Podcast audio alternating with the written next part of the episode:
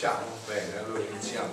Allora bene, vi stavo dicendo che queste famiglie da, dal giorno di tutti i santi, venerdì, hanno iniziato, giovedì hanno iniziato il ritiro con, eh, grazie, hanno iniziato il ritiro con eh, divina volontà con le tre ore di preghiera la sera, poi la mattina abbiamo fatto un, un incontro insieme al villaggio dell'Immacolata, con i bambini, eh, poi dopo eh, praticamente con uh, un'idea molto chiara. No?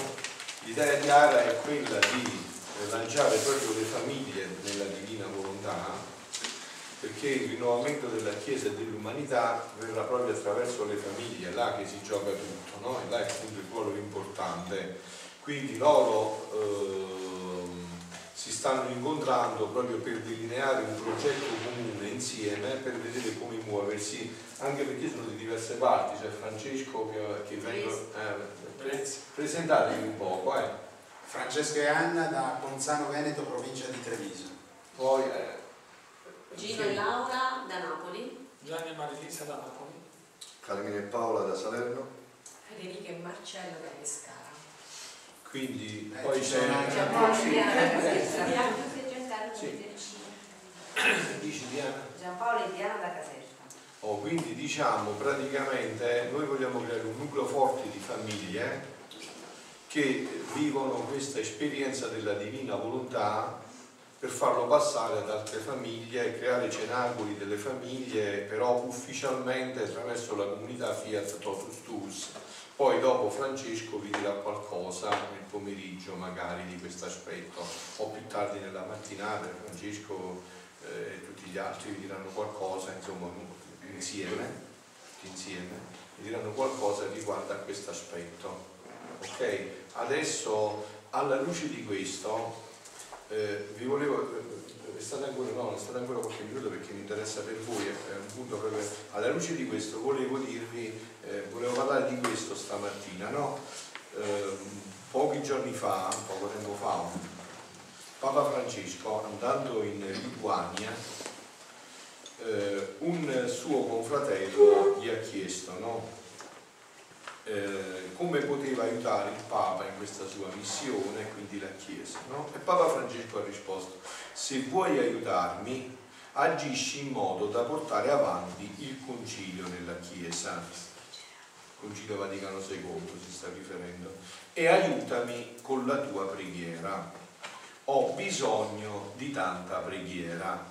Oh, allora, scusatemi la figura che sto insieme alle famiglie perché voglio stare insieme a loro per dirvi questo, no? Allora, riferendo questo, Papa Francesco ha detto, in mezzo a voi, Francesco riferendo questo ha detto praticamente, eh, ripetendolo più dettagliatamente, non so che cosa chiedere, ha risposto Papa Francesco, ma quello che oggi bisogna fare è accompagnare la Chiesa in un profondo rinnovamento spirituale. Io credo che il Signore stia chiedendo un cambiamento nella Chiesa, importantissimo, eh? cioè questo lo dice il Papa, un cambiamento nella Chiesa.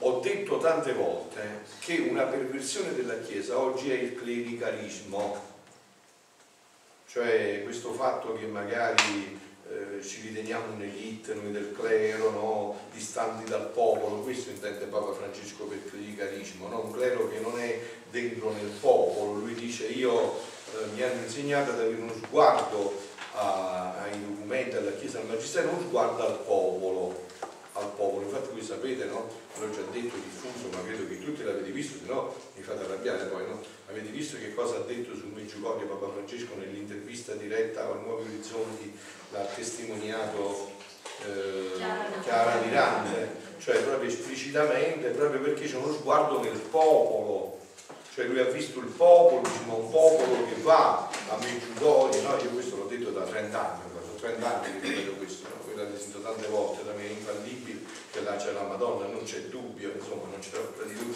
tanti sacerdoti, cioè è impossibile tutto questo, no? La Madonna è mamma, mica mi dica per fessa, insomma, no? Tante volte là non c'era, insomma, no?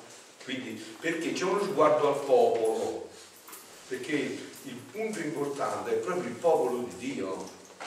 Il popolo di Dio. Nel popolo di Dio voi avete scelto di rovinare, cioè di, di sposarvi, insomma, no? Io invece ho scelto di essere felice nel sacerdozio, quindi è nel popolo di Dio che avviene questo. Ma ciò, alla base c'è il popolo di Dio. Infatti continua dicendo, io credo che il Signore stia chiedendo un cambiamento perché Chiesa, ho detto tante volte che una perversione nella Chiesa di oggi è il clericalismo, ma 50 anni fa lo aveva detto chiaramente il Concilio Vaticano II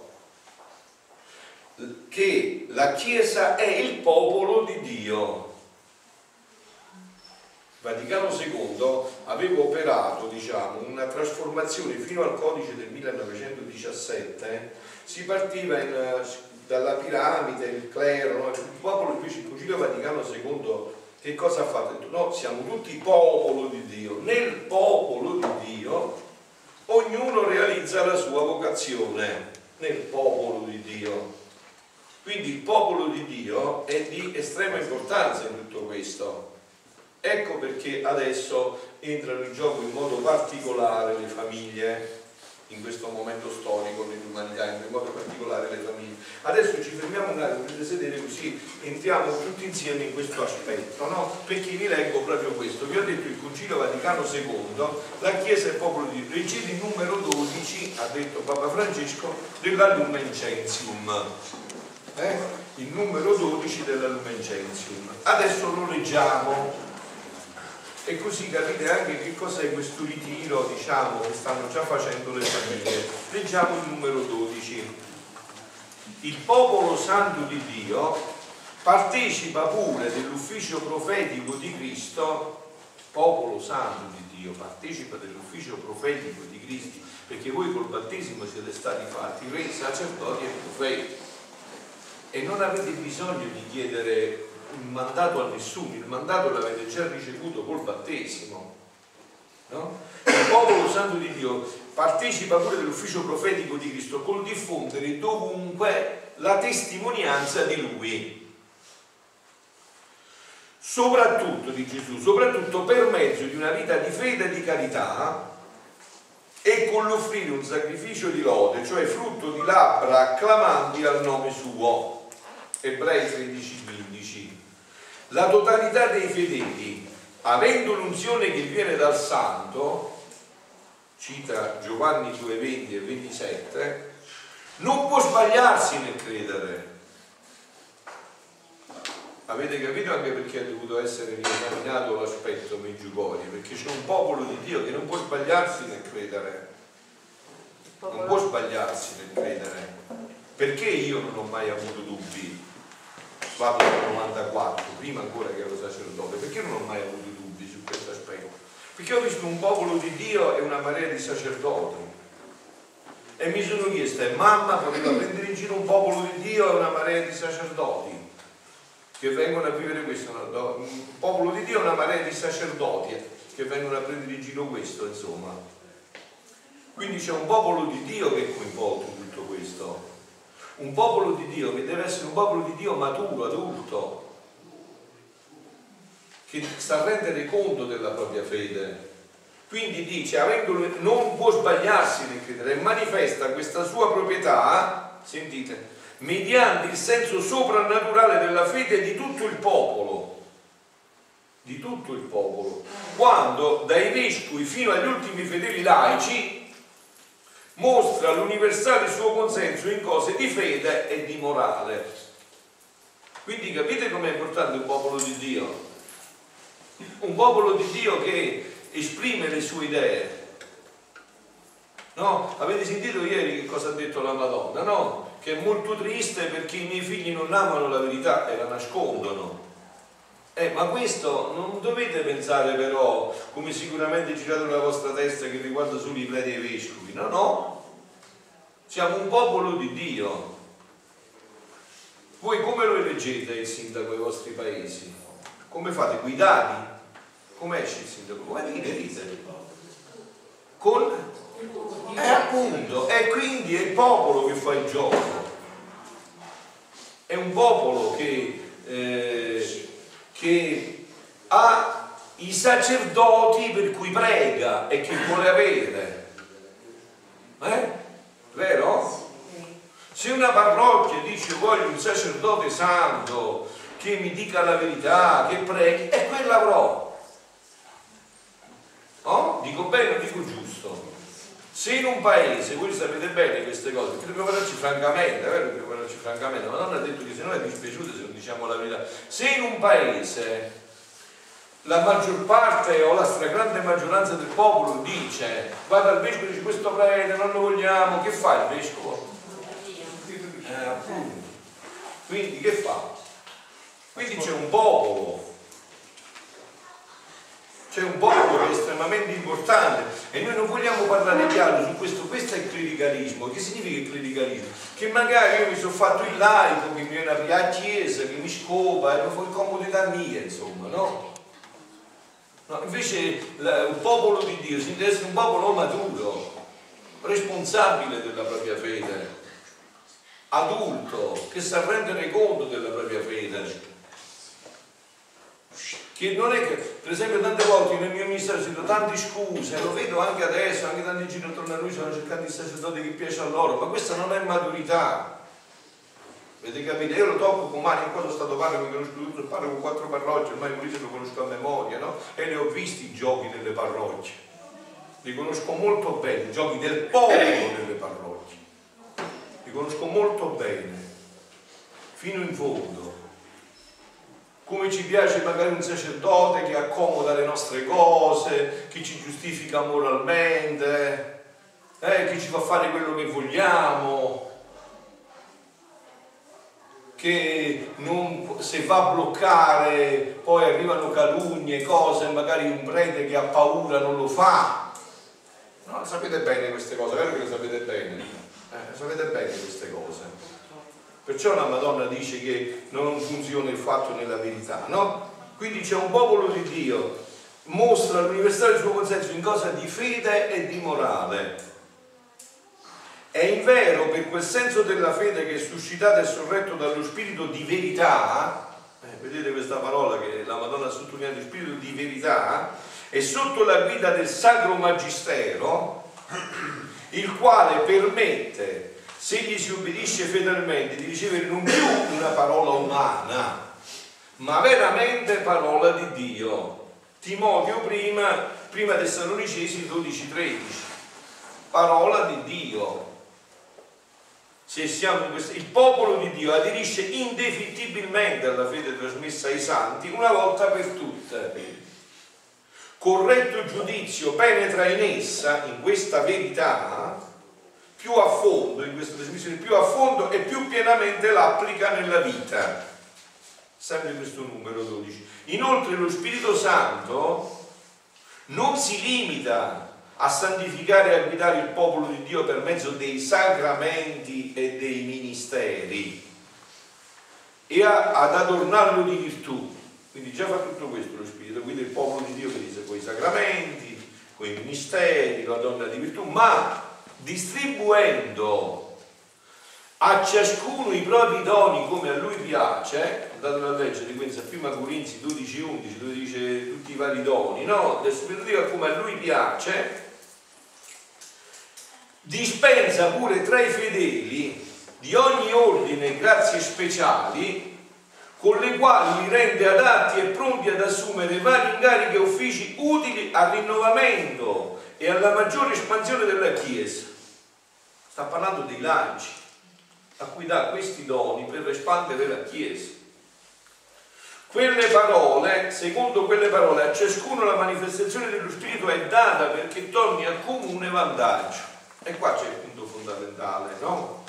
Quando Dio dà un dono a un membro del popolo di Dio, perché glielo dà? Perché è più bravo, perché è più bello degli altri. Perché quel dono, per chi lo ha, se è un vero dono, sarà una grande croce e una grande responsabilità. Vedi per esempio Padre Pio da Pietralcina, no? Che tutti siete affascinati, però per i doni esterni, ma per quello che soffriva dentro nessuno lo vorrebbe portare però poi dopo. Calunnie, eh, non comprensioni, eh, demonio giorno e notte, botte da tutte le parti, questo no, dice no, però i doni sì, ma questo qua no Eh no, invece chi, infatti voi sapete no, che San Pio molte volte, anche riguardo alle stimmate, lui era ossessionato che gli faceva il demonio, che era un inganno diabolico e solo il suo padre spirituale riusciva a farlo venire fuori da questa, da questa dramma. Quando voi, voi avete l'idea che significa quando Dio deposita in un dono? Voi avete mai visto un faro? Il faro che fa? Fa luce? È vero? Ma lui dove sta? Dove sta lui? Nel buio. Fa luce, ma lui non vede. Fa luce agli altri, ma lui non vede. Lui deve triangolare nel buio, deve restare nell'umiltà. Perciò i veri doni sono rari e sono pochi. I veri doni. Perché quando un dono viene depositato nell'anima, l'anima deve portare la croce e deve fare luce agli altri ma lui, lui, ha bisogno di chi lo confermi. Infatti sempre scritto, padre, ma io sento, può essere mai ne dalle stimmate, ma questa non è opera del demonio. Il padre per santa obbedienza ti dico io. Eppure San Pio parlava con Gesù, ma non si tranquillizzava, perché dice, chi me lo dice a me che parlo con Gesù? Che ne so io se è Gesù? Chi mi conferma se vedo Gesù o no? Mentre io ho visto tante volte, soprattutto in questi ultimi temi, no? mentre noi sappiamo qualcosa, sta, subito siamo certi di quello che vediamo. Questa qua è superbia, questo qua è già inganno. Questo è già inganno. È già inganno, ve lo dico io, è già inganno. Perché come fai a essere certo quello che stai vedendo tu? Che cos'è? Chi ti dà questa sicurezza? Che quello che senti, quello che vedi non può essere un inganno. E quindi avete capito? Allora penso che se andate a scavare più profondamente, credo che non li vorrete i doni, è vero? Se stanno le cose così, non credo che vorrete i doni, no? Appunto. Cioè se i doni stanno così, allora avete capito com'è il punto? Cioè c'è un passaggio molto importante in questo tipo di discorso. C'è un discorso molto importante. Depositario di doni è colui il quale ha deciso di prendere la croce, di illuminare gli altri e di camminare lui nell'oscurità fino a che Dio vorrà come vorrà e attraverso le strade che vorrà. Quindi a ciascuno la manifestazione di Spirito è data perché torni a comune vantaggio. Questo è un altro punto fondamentale. Quando è un vero dono, se è vero, è a vantaggio di tutto il popolo di Dio. Di tutto il popolo di Dio. È un dono che viene dato per il popolo. Perché Dio ama ognuno di noi singolarmente. Voi sapete, vero, Dio si è contato fino a uno non conta di più, ognuno di noi è unico, irripetibile per lui. Quindi è un dono dato a disposizione di tutti. E questi carismi, dai più straordinati a quelli più semplici e più largamente diffusi, siccome sono soprattutto adatti alla necessità della Chiesa e destinati a rispondervi, vanno accolti con gratitudine e consolazione quando sono veri. Infatti dopo che cosa aggiunge? Eh, eh, non bisogna però chiedere imprudentemente i doni straordinari, né sperare da essi con presunzioni i frutti del lavoro apostolico, è quello che vi ho già accennato, vi ho detto prima, no? Il giudizio sulla loro genuinità e sul loro uso ordinato appartiene a coloro che detengono l'autorità della Chiesa. Ad essi spetta soprattutto di non estinguere lo spirito, ma di esaminare tutto e ritenere ciò che è buono. Prima Tessalonicesi 5, 12, 19, 21. Oh, però, diciamo, grazie a Dio, mi date un po' quel libro della Madonna e Figlio della Divina Volontà, grazie a Dio, noi figli della divina volontà, siamo esenti da questo. Perché i figli della divina volontà, se cercano doni straordinari, già non sono figli della divina volontà. È vero? I figli della divina volontà sono coloro i quali, per quanto riguarda i, i doni, sanno fare bene la pasta e fagioli, sanno mettere bene i chiodi, sanno scopare bene la casa, sanno lavare bene i vetri, sanno, vogliono pregare con il cuore, questi sono i figli della divina volontà. Questi sono i figli della divina volontà. E questo sarà il vero rinnovamento che avverrà nella Chiesa. Il vero rinnovamento partirà da questo, eh? da questo scoprire questo dono nella Chiesa della Divina Volontà. Infatti, adesso ci entriamo con un brano di Luisa, ma prima volevo un attimo vedere se subito trovavo il giorno che mi riguardava per dirvi questo fatto dei carismi, no?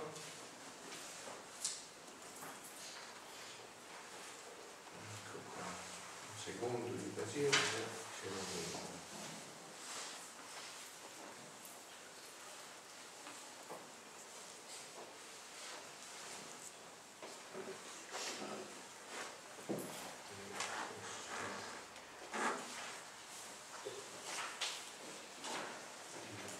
Undicesimo, sedicesimo, ecco.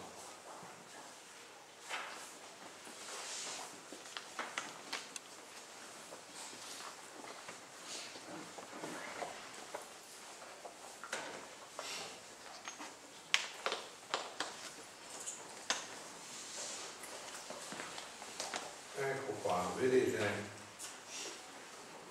È il giorno quindicesimo e poi vedremo anche il sedicesimo della- dei carismi che aveva la Madonna. Sentite che carismi straordinari aveva la Madonna, eh? Enormi.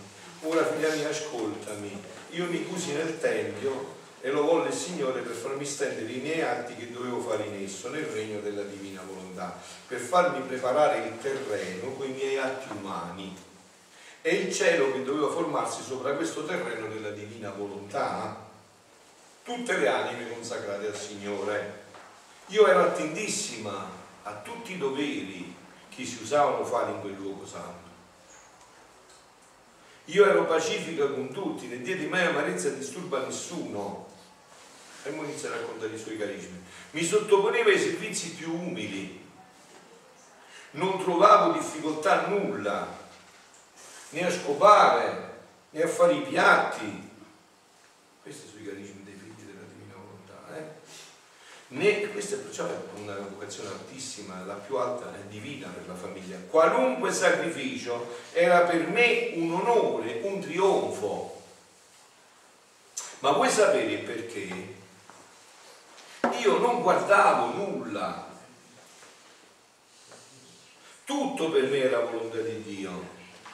Sicché il mio campanello che mi chiamava era il fiat. Io sentivo il suo misterioso, il suo suono misterioso nel volere divino che mi chiamava nel suono del campanello e il mio cuore gioiva e correva per andare dove il fiat mi chiamava.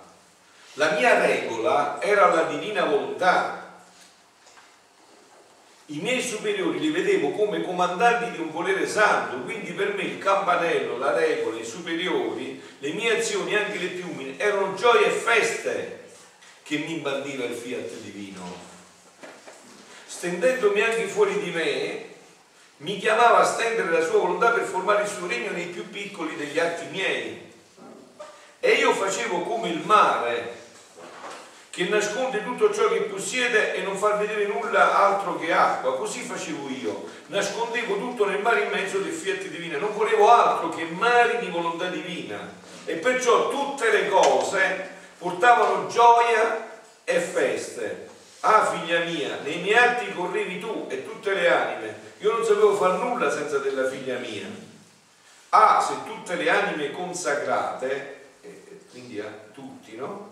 Al Signore nei luoghi santi facessero scomparire tutto nella divinità, come sarebbero felici e convertirebbero le comunità in tante famiglie celesti e, potre- e porterebbero la terra e, e popolerebbero la terra di tante anime sante. Ecco come si rinnova la Chiesa dell'umanità. Ma ahimè, devo dir loro con dolore di madre quante amarezze, disturbi, discordie non ci sono mentre la santità non sta nell'ufficio che loro tocca. Ma chi interessa che tu sei ministro e papa e non sei, non, se non sei santo vai a un posto altissimo? Che cosa conta il servizio che fai? A che serve? A che serve quello che fai? Ma non, mentre la santità non sta nell'ufficio che a loro tocca, non sta nell'ufficio di quello, quello che Dio ti ha dato da fare, anzi, ma nel compiere la volontà divina in qualunque ufficio che venga loro assegnato. In qualunque ufficio che venga loro assegnato. Ecco, essa che è la paciera delle anime, arriva dalla forza e sostegno nei sacrifici più duri. Qua sta la, la santità. In questo, non nell'ufficio che hai, ma nel compiere la volontà divina, in qualunque ufficio hai cioè in qualunque stato di vita sei, in qualunque situazione stai, nel fare questa volontà, vivere questa volontà di Dio, qua sta tutta la santità. Oh, però io adesso voglio fare un salto per entrare un po' più profondamente, diciamo, in questo che ci stiamo dicendo eh, in seguito a quello che ha detto il Papa. Voi vi ricordate, no? Il Papa ha detto al sacerdote che non so cosa chiedere, ha risposto Francesco, ma quello che oggi bisogna fare e accompagnare la Chiesa in un profondo rinnovamento spirituale. Aiutami, ha detto, a portare avanti il concilio e aiutami con la preghiera, ho bisogno di molta preghiera. Io credo, ha detto il Papa, che il Signore stia chiedendo un cambiamento nella Chiesa. Ho detto tante volte che una perversione della Chiesa oggi è il clericalismo. Dunque se vuoi aiutarmi, agisci in modo da portare avanti il concilio nella Chiesa e aiutami con la tua preghiera. Oh, adesso nel continuare allora io vi pongo una domanda, in cui non chiedo risposta, chiedo che vi ponete anche voi la domanda. Noi che siamo chiamati ad avere questa grazia infinita di conoscere il dono della divina volontà, come possiamo aiutare noi il Papa e la Chiesa, quindi, cioè in questo momento storico, Qual è il nostro aiuto che possiamo dare al Papa e alla Chiesa? Tutto quello che a volte circola su internet, critiche, chi si vuole mettere a posto di fare il Papa, vuole fare, dirige lui, vuole fare il vescovo, oppure invece entrare in questa logica. E noi soprattutto, figli della divina volontà, che dono grande ci è dato per entrare in questa logica? Sentite un poco come farà, come Gesù farà la terza rinnovazione del mondo. Vi ho detto, voi andate a rivedere questi scritti ogni volta, qua c'è tutto, figlioli, eh? Qua c'è tutto il Vaticano II vissuto veramente, vissuto veramente, in una bellezza, in una gioia senza fine. Questo è un brano del, del gennaio 29 1919. Figlia diletta mia, voglio farti sapere l'ordine della mia provvidenza. Quindi ciò che dice il Papa e ciò che lo Spirito gli fa sentire nel cuore, un rinnovamento. Questo rinnovamento ne parla Gesù e lo dice chiaro. Ogni corso di duemila anni ho rinnovato il mondo. Ogni corso di duemila anni io ho rinnovato il mondo, Gesù. Quindi questo lo sta sentendo nel cuore Papa Francesco quando dice io sento che devo rinnovare, che la Chiesa si deve rinnovare. Nei primi anni, nei primi duemila anni, lo rinnovai col diluvio. E qua sarebbe interessante, no? Da vedere i passi biblici dove questo è chiarito, no? Nei secondi duemila anni lo rinnovai con la mia venuta sulla terra lo rinnovai con la mia venuta sulla terra, in cui manifestai la mia umanità, dalla quale, da cui, come da tante fessure, traluceva la mia divinità. Quindi prima è stato il diluvio, il secondo è stata la sua umanità che ci ha riportato, ci ha dato la possibilità di ritornare ancora, di ritornare come eravamo nel progetto di origine. Però, già che ha trovato tutti ammalati, è iniziata questa prima fase. L'umanità da cui traduceva, come dai buchi dell'umanità di Gesù, traduceva la luce della sua divinità. E i buoni e gli stessi santi dei secondi duemila anni sono vissuti dei frutti della mia umanità. Allora, i primi eh, santi dell'Antico Testamento, ancora Gesù non era incarnato, ma già potenzialmente, perché tutto è stato fatto in vista di lui, senza Gesù non c'è niente, vivevano la santità dell'Antico Testamento. I santi dei dopo duemila anni invece hanno potuto oh, approfittare di questa umanità di Gesù per la loro santificazione, sono vissuti dei frutti della mia vita e all'ambicco, cioè a goccia a goccia, hanno goduto della mia divinità.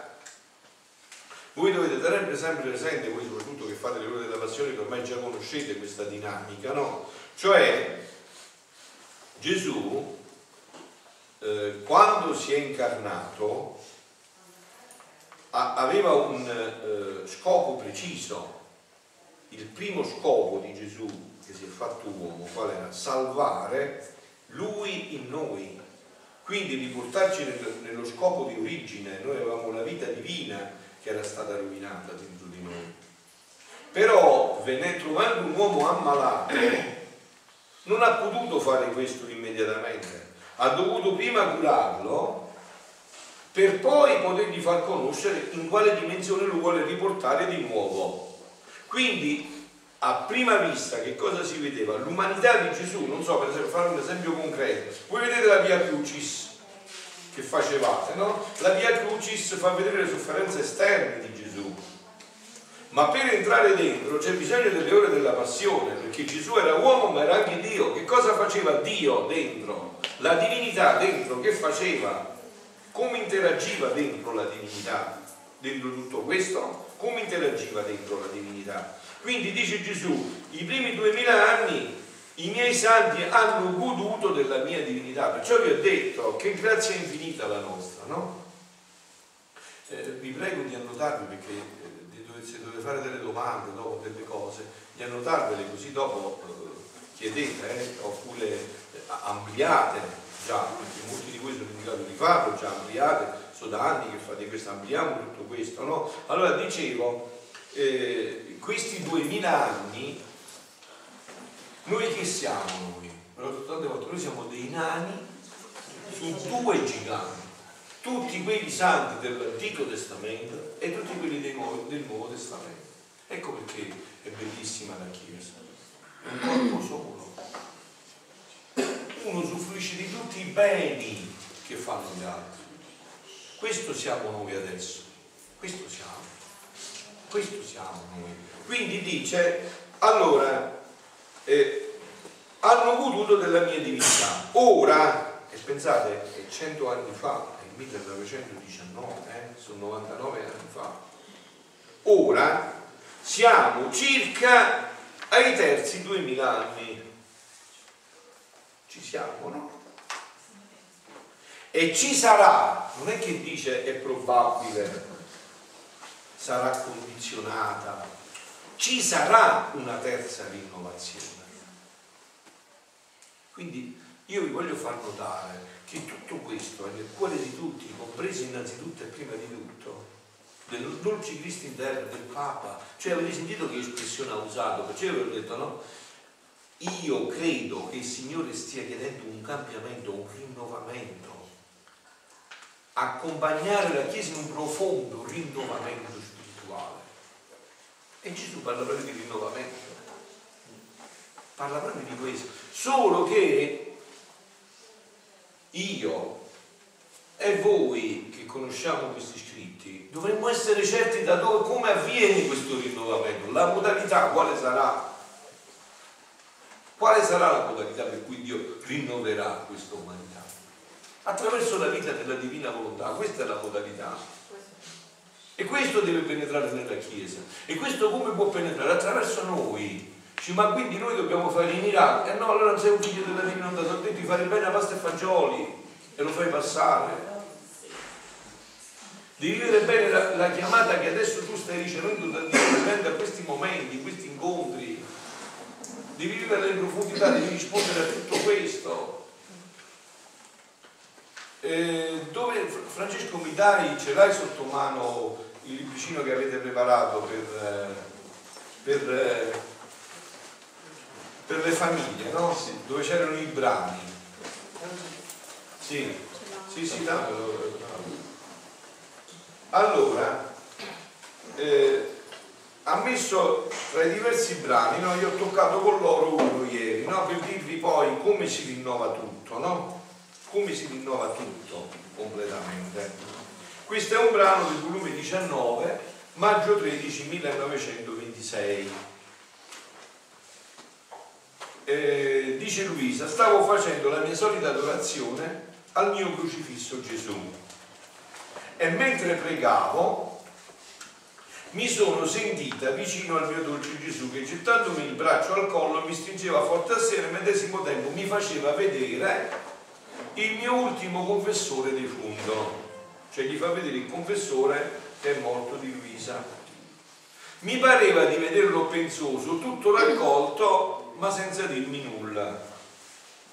No? Immaginatevi che stava così, no? concentrato in quello che faceva senza dire nulla, concentrato, attento, responsabile di quello che faceva. Mi pareva di vederlo pensoso, tutto raccolto, ma senza dirmi nulla. Il mio Gesù lo guardava e mi ha detto, figlia mia, il tuo confessore, traduci, no? Il tuo confessore, non so, Angelo, Carmela, Francesco, Frappio, si è trovato grandi cose innanzi a me perché aveva le stimmate? No. Perché aveva cacciato i demoni? No. Perché aveva fatto i miracoli? No. Perché parlava bene e aveva fatto delle belle umilie? No. C'è proprio niente di questo. Allora qual è il fatto? Come mai questo è così grande? Perché quando intraprendeva un ufficio, un impegno, non tralasciava nulla per compiere esattamente quell'ufficio. E qua dobbiamo fare un esame di coscienza tutti, eh? Qua c'è il punto. Avete capito? Qua così bisognava aver fatto. Non tralasciava nulla. Era concentrato, stava là visto quando uno è concentrato, no? Io lo so perché molte volte vengo accusato di dire padre, ma tu perché quando faccio una sono concentrato non devo niente più, perché padre che non sente concentrato perché devo fare quel fatto, è troppo importante, non posso tralasciare, ho già deciso, non mi posso muovere, stare concentrato là. Era concentrato, non tralasciava nulla per compiere esattamente quell'ufficio. Era attentissimo, faceva dei grandi sacrifici e se era necessario si disponeva anche a mettere la propria vita per fare che il suo ufficio fosse compiuto esattamente. Qui io voglio dire una cosa, no? poco provocatoria, però insomma sapete che io poi devo dire le cose le devo dire per me e per voi insieme, no? Per esempio, voi quando dovete andare in ufficio, dovete fare un lavoro, no? state attenti a non arrivare in ritardo, eh, perché dopo avete paura che il direttore, il responsabile vi chiama, no? C'è la stessa cosa quando decidete di fare una cosa per Gesù, che dovrebbe essere infinitamente di più. Mm, che dite voi? No. Cioè non c'è paura perché diceva Gesù è buono, non c'è fa niente, il direttore invece ci licenzia. Eh no? Appunto facciamo vedere queste cose Dio le vede. E qua invece passa la grande santità, la grandissima santità. Infatti questo confessore si è dato un costo altissimo dice Gesù, qua sta il passaggio, avete capito? Qua sta il punto, il punto sta qua. Questo è il carisma che dobbiamo chiedere. Infatti Gesù continuamente a dire stai attenta, sii concentrata, stai attenta, stai attenta, stai attenta. Aveva un timore che nelle opere a lui affidate se non avesse operato come si conveniva al suo ufficio, potesse essere lui l'ostacolo all'opera a lui affidata. Cioè questo da che parte? Da una sicurezza, no? Cioè se Dio a me mi ha dato un ufficio, ufficio intendo incarico, missione, compito, no? Allora vuol dire che Dio mi ha dato tutte le grazie e Lui farà tutto per me. Quindi se quella cosa non riesce, colpa di chi è? Può essere solo mia, del mio mancato impegno. Non parlo di cose, diciamo, che non riescono perché Dio ha stabilito così che tu ci provi e non riesci, ma quella è già riuscita se tu ci provi fino in fondo, no? Ma se io, cioè, cosa sottintende questo ragionamento? Che se io metto, se Dio mi ha dato un incarico, Cioè, per esempio, Dio mi ha, uh, mi ha, dato la grazia di stato del matrimonio, del sacerdozio e mi ha dato tutte le grazie per fare questo. Può essere che Dio mi inganna, no. Dio non si inganna e non mi inganna. Allora dove può essere il problema? La mancanza di mio impegno, di mia attenzione, di mia intenzione nel fare questo. Questo dice il confessore. C'era paura che quella cosa non riusciva perché lui magari era venuto meno al suo impegno, non si era profuso fino in fondo per fare questo. Non si era profuso fino in fondo. Questo significa che apprezzava e dava il giusto valore alle mie opere. E la sua attenzione attirava la grazia che ci voleva per il disimpegno del suo ufficio. E qua un passaggio adesso molto importante che ho fatto anche con le famiglie che hanno ricevuto molto bene e sicuramente lo riceverete, voi anche molto bene, no? riceverete voi molto bene anche questo passaggio. Il passaggio è questo. No? Gesù dice a Luisa in un brano, Luisa, tu hai avuto l'ufficio della divina volontà. Una cosa è chi ha ricevuto l'ufficio una cosa è chi lo fa lo stesso ma non ha ricevuto l'ufficio. Vi faccio un esempio, no? Io ho ricevuto l'ufficio, l'incarico in questa diocesi di esorcista diocesano. Cioè che cosa significa? Che il vescovo ha fatto discernimento nel sacerdote e ha detto questo incarico io lo do a Fra Pio Maria Ciampi, ok? Quindi che significa? Che a me la Chiesa mi autorizza a fare questo. Quindi allora quando io vado a fare questo, chi ho con me? Tutta la Santissima Trinità, la Madonna, tutti i santi, tutti gli angeli, tutta la Chiesa militante, trionfante, purgante. Quindi non c'entra io, c'entra che avendo avuto l'ufficio, in questo ufficio la responsabilità ce l'ha la Chiesa. Io che cosa devo fare? Devo fare diligentemente, come sacerdote, devo fare bene quello che devo fare. Cioè, qual è il mio compito, diciamo, come esorcista? Quello di pregare, eh, di fare penitenza, di studiare, di approfondire, di capire più profondamente quello che... Allora, io devo fare bene la mia parte, ma poi quando mi presento là, io non mi presento io, si presenta la Chiesa. E non so se è poco, no? non so se è poco, scusate che se è poco, no? Cioè si presenta la Chiesa, questo è l'ufficio. Allora, questo vale anche per la divina volontà. Cioè la divina volontà, io, da quando ne ho iniziato a parlare, da quando mi sono fatto dire, quando ho avuto l'ufficio attraverso la Chiesa, io ho uno statuto riconosciuto dalla Chiesa. Quindi voi qua non venite come battitori liberi, non venite con le vostre idee. Ci sono tanti gruppi della Divina Volontà che si riuniscono, bellissimo, che Dio li strabenedica, ma una cosa è avere l'ufficio dalla Chiesa, una cosa è muoversi in una dimensione personale. Cioè cambia la situazione.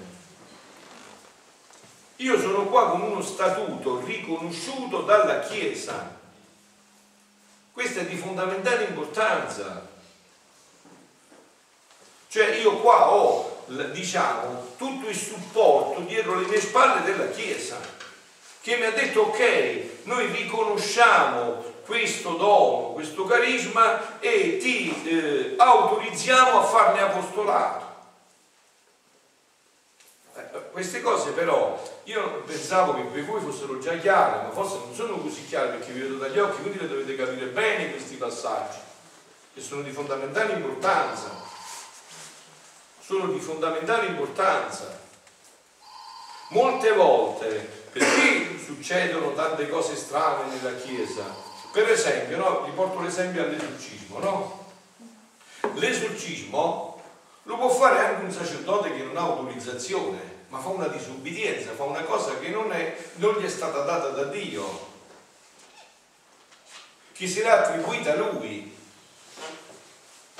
Una cosa è che tu hai la sicurezza che Dio ti ha dato quell'incarico, soprattutto per esempio nel mio caso, no? io non l'ho mai cercato, anzi addirittura lo dico ancora adesso a tutti, anzi scusa, prima che io lascerei la sera mattina perché altre cose da fare, c'è tanti impegni, non riesco neanche, insomma no. Però diciamo, una cosa è un incarico, un ufficio che ti viene dato, ecco perciò è importante quello che sempre vi ho detto della divina volontà, nella, anche nel, prima nel fare, poi soprattutto nel vivere la volontà di Dio. No? Io vi ho detto dove sta la certezza nostra che poi Dio sorreggerà tutto quello che facciamo. Se noi ci accertiamo che quello che facciamo è volontà di Dio. Nel momento in cui io mi sono accertato di questo, io posso dormire su sette guanciali. Questo non significa che non passerò attraverso le croci, anzi passerò forse attraverso croci molto più profonde, anzi sicuramente. Però non sono io a dispormi, è Dio in me. Quando andate a leggere negli atti degli apostoli, no? Pare che sia sì proprio gli atti, dove praticamente eh, il Sinedrio vuole ammazzare, siamo dopo è morto Gesù, è risorto già, e vuole ammazzare i discepoli, no? E c'è dentro Gamaliele, un grande maestro, rabbino, il quale dice nel Sinedrio un ragionamento da, da uomo santo, giusto, no? Scusate, ma voi perché vi accanite con questi uomini? Prima è venuto Teocla, che diceva che voleva essere il Messia, e l'hanno ucciso. Poi è venuto un altro e l'hanno ucciso. Adesso sentite che fatto è semplicissimo. Se questi uomini che dicono di venire a nome di Dio non è vero, moriranno tutti. Ma se il fatto sta così, oh, non vi tocchi a voi di combattere contro Dio, perché vi uscirete distrutti. Oh, la nostra sicurezza dove deve essere? In questo deve essere la nostra sicurezza. Questa deve essere la nostra sicurezza. Che noi facciamo questo perché Dio lo vuole da noi, perché Lui ci ha chiamato. E per voi la sicurezza attraverso questo dove passa? Attraverso la Chiesa. Passa attraverso la Chiesa. Che vi ribadisco ancora una volta questo concetto che ho già detto tante volte. Io amo la Chiesa più di Gesù e di Maria, perché è la Chiesa che mi dà questo. È la Chiesa. Quindi il fatto di avere un ufficio dato dalla Chiesa, quando si esce da questo ufficio che ha dato la Chiesa? Se tu ti stupidisci, se tu ti stacchi da questo traccio, da questa vite, se tu come traccio ti stacchi da questa vita, ma se tu rimani là, la Chiesa deve supportare tutto al tuo posto. E la Ecclesia supplet, si dice, la Chiesa supplisce sempre se tu sei nella verità, nella chiarezza di fondo. Ecco perché io eh, faccio questo, altrimenti non lo farei, non mi sentirei sicuro per nessun motivo al mondo. Come per essere esorcista, non mi sentirei sicuro se questo non me lo ha detto la Chiesa. Mi ha detto guarda, tu sei stato scelto da Dio per fare questo. E quindi la Chiesa ti supporterà in tutto questo. E quindi il demonio non potrà fare nulla per te, no perché tu sei, ti di essere santo, non assolutamente. Anzi, sei già fuori se pensi solamente questo. Cioè, ti ha fatto fesso già, ma perché c'è la Chiesa con te? E la Chiesa, vi ho detto che cos'è? La Santissima Trinità, la Madonna, tutti gli angeli, tutti i santi, la Chiesa di Onfà, la Chiesa Brucante, la Chiesa Militare. Voi immaginatevi, no? Quando un esorcista sta là a nome della Chiesa. Che cosa vede il demonio? Vede tutto quello che vi ho detto. Perché c'è la Chiesa. È la Chiesa che interviene in tutto questo. Oh, però ritorniamo a noi. Quindi questo in modo speciale riguarda anche la divina volontà. Vi ripeto, ci sono tanti gruppi. Eh, voi potreste, non c'è problema per questo, ma il problema è una cosa è aver ricevuto l'ufficio e dire guarda ok perfetto questa cosa a me me l'ha timbrata Dio Dio vuole che io faccia questo quindi Dio saprà come fare un'altra cosa è essere battitori liberi no, infatti eh, voi sapete no i gruppi di preghiera di Padre Pio si metti a parlare dei gruppi di preghiera di Padre Pio degli occhi allora che cosa voleva Padre Pio nei gruppi di preghiera se non si potevano fare? Madonna, non lo sapete nemmeno. Il sacerdote. Non autorizzate se non ci fosse il sacerdote. Perché che cos'era il sacerdote? Era l'ufficio della Chiesa. E quindi dicevo, beh, noi qua siamo in questa dinamica. Cioè siamo chiari che la Chiesa è con noi e quindi se la Chiesa è con noi chi può essere contro di noi? Questo è il passaggio fondamentale, no? Appunto, e allora adesso alla luce di questo possiamo continuare. Ora siamo circa ai terzi 2000 anni e ci sarà una terza rinnovazione. Ecco, sentite le parole, sono precise. Ecco perciò lo scompiglio generale. Per piacere se mentre parlo mi trovate un poco nel volume 23, il brano del 23 novembre. Ecco perciò lo scompiglio generale. Non è altro che il preparativo alla terza rinnovazione. Quindi avete capito dove dovete leggere tutti questi scompigli generali. Leggevo ieri un articolo che ho letto ai frati e alle suore nella mia comunità.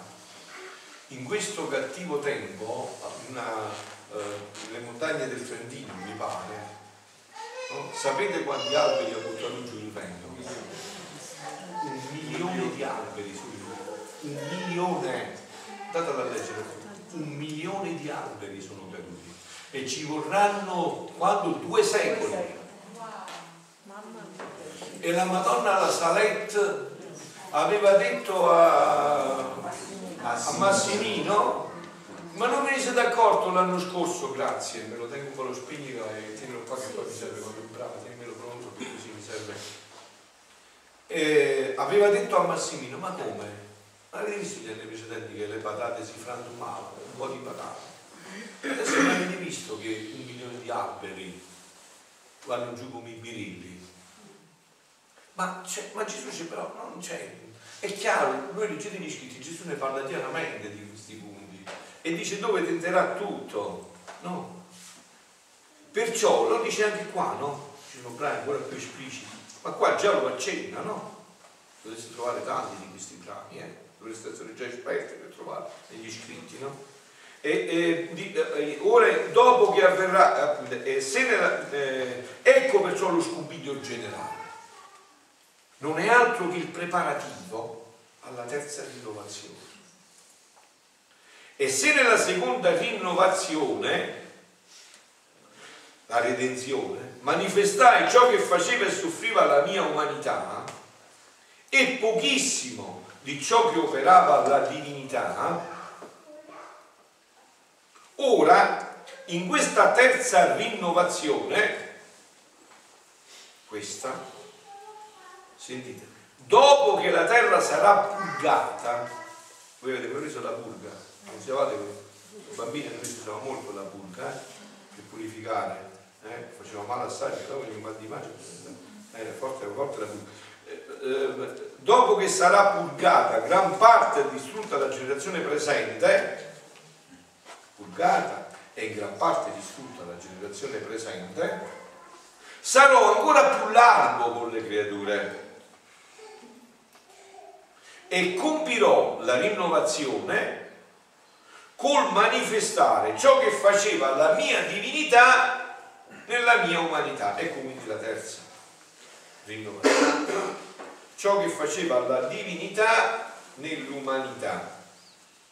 Ciò che vorrà fare anche in noi la divinità nella nostra umanità. Questo innesto per noi quando è avvenuto? Battesimo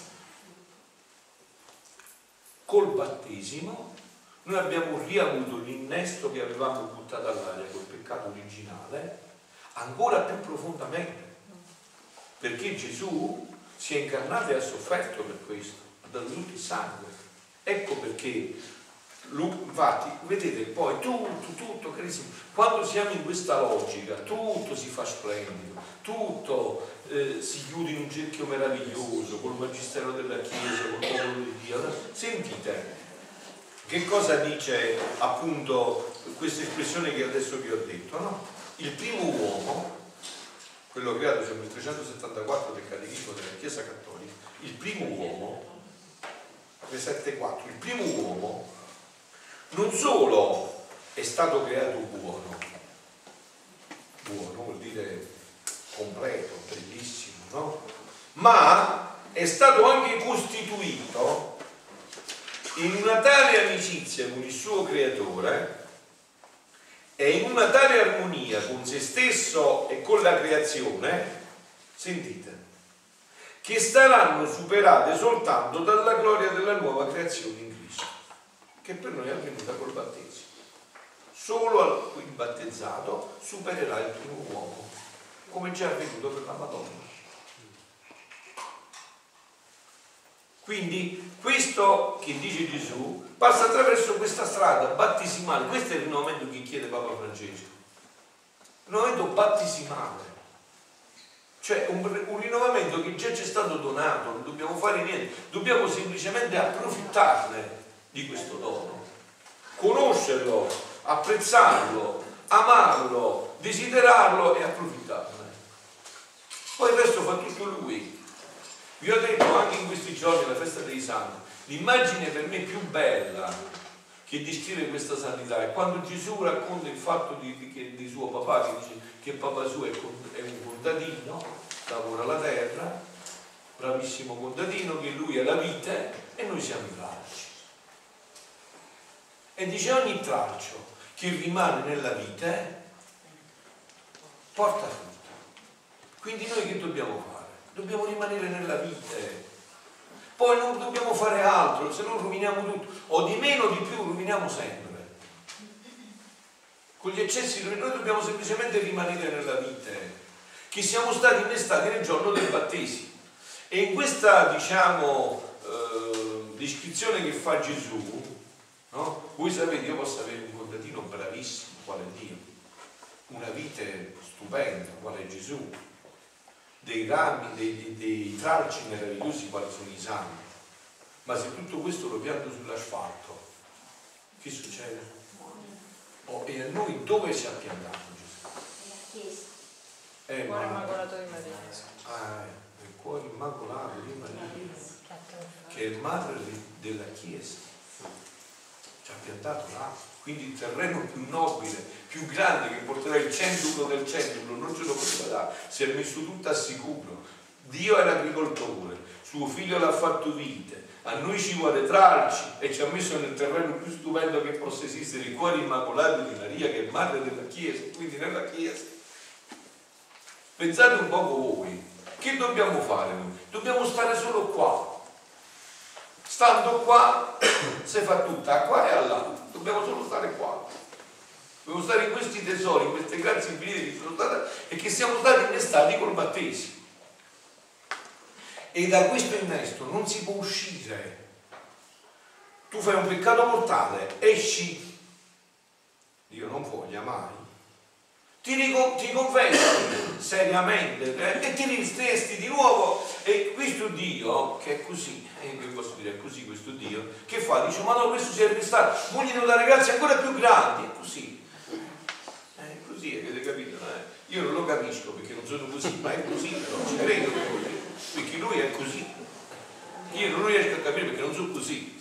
Direi almeno ce la faccio pagare un poco no? Invece no qua non solo te la fa pagare ti dà pure il resto ti dà anche come se non ti fossi mai eh, tirato fuori da questo, da questo innesto. Io infatti sto approfondendo sempre più questo perché mi devo convertire radicalmente perché è impensabile per una mente umana questo. Sconvolgente. Cioè qua è sconvolgente, qua devi convertirti continuamente in questo. No? In questi giorni, proprio ieri sera anche a voi mi pare, ho letto la spia d'amore, no? Cioè tu vai a leggere quel passo, ma insomma, ma, cioè, ma come si mette nome? Cioè, beh, come, come si fa a capire questa logica se non ti converti, se non ami, eh, come ha detto la Madonna qua, no? Ha detto pure lei.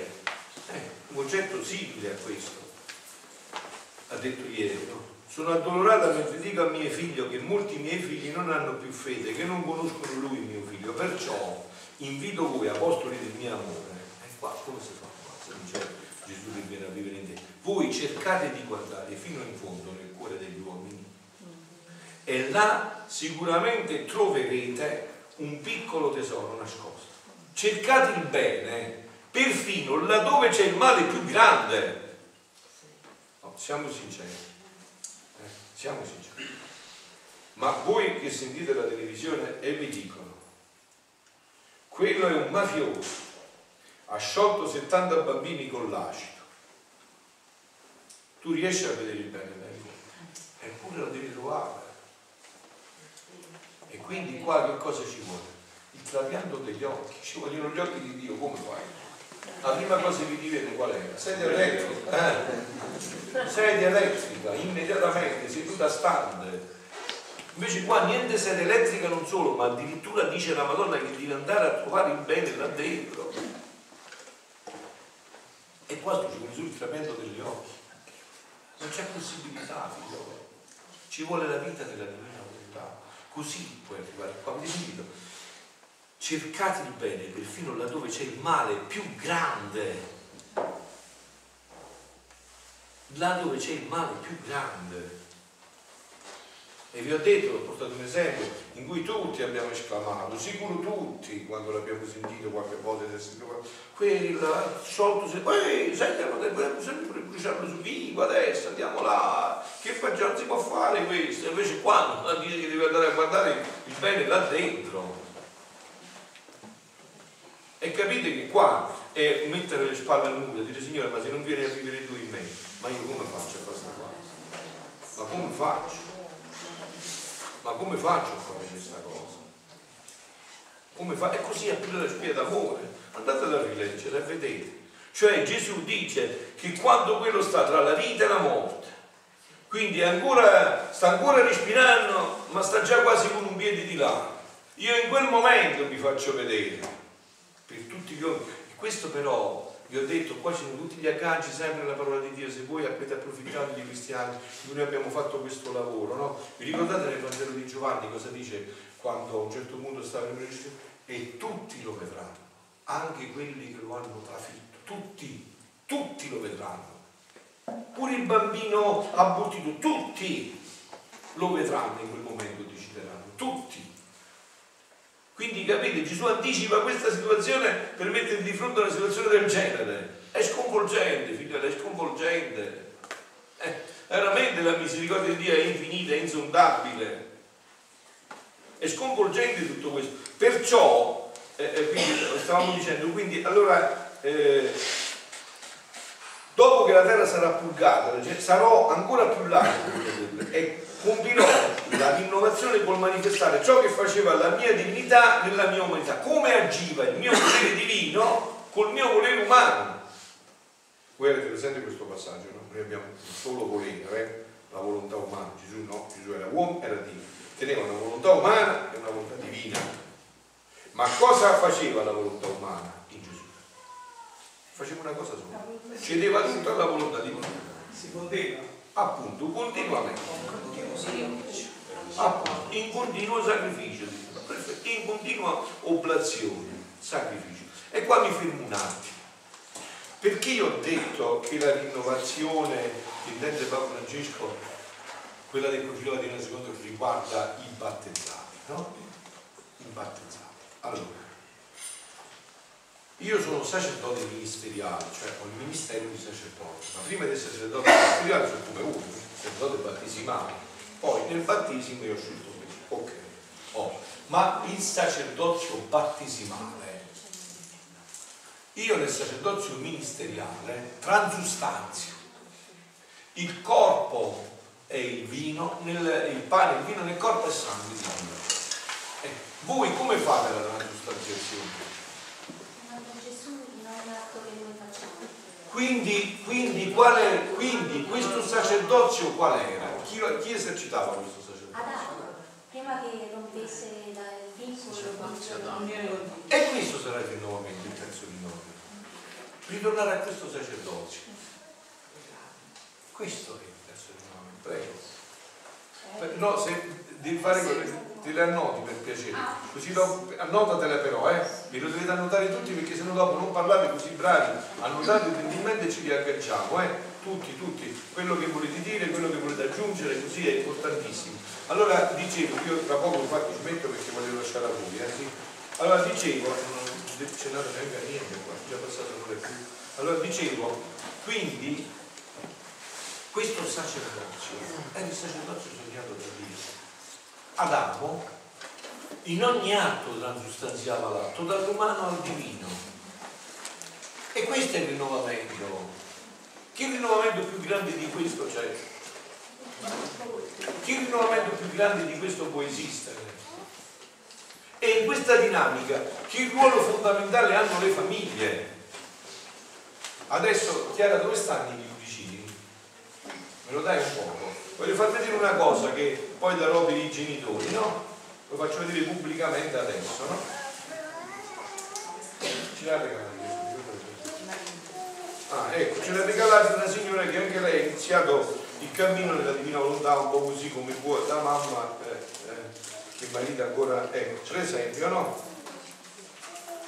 Qua è, è fatto per i bambini nelle famiglie, si chiama il mio piccolo ti amo per Gesù, lasciate che i bambini vengano a me, no? L'avete visto già? Bravi, eh, vedi? Già l'hanno preso. Vedete qua, adesso vi faccio vedere per esempio un'immagine, no? Eh?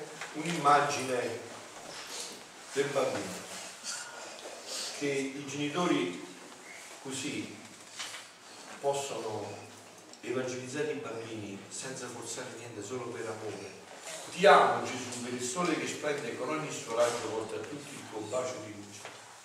Lo sta insegnando il bambino, dice questo della zia di Paolo. Ci sono Gesù come è grande il cielo, così è grande l'abbraccio che vorrei darti. Gesù ti ringrazio per ogni sentiero che mi guida e porta a te. Poi addirittura mi fate fare la partita a carte giocare a calcio la divina volontà. Eh? guardate qua qua stanno le partite a carte di, di cose ti amo Gesù. Ti amo Gesù. Nel gattino rispondo ti amo Gesù. Allora questo è un altro punto un attimo che voglio toccare. Questo punto così caro a Papa Benedetto e anche a Papa Francesco. Come si fa per eh, eh, affascinare gli altri alla tua fede? Facendo proselitismo? E come si fa?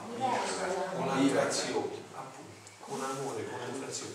Papà che non forza il bambino a pregare, no? Io ho visto ieri, è stata una cosa bellissima, iniziato nella cappellina al villaggio c'erano i 7-8 bambini, no? E i genitori che gli hanno dato in mano e un bambino leggeva un pezzo del buon Dio a Gesù, l'altro bambino leggeva e, non, e si vedeva che lo facevano con gioia e senza forzature, si, si sentiva, si sentiva che lo facevano, che erano gioiosi di farlo, si passavano il pezzettino, lo leggevano, ma voi sapete in che profondità penetra tutto questo?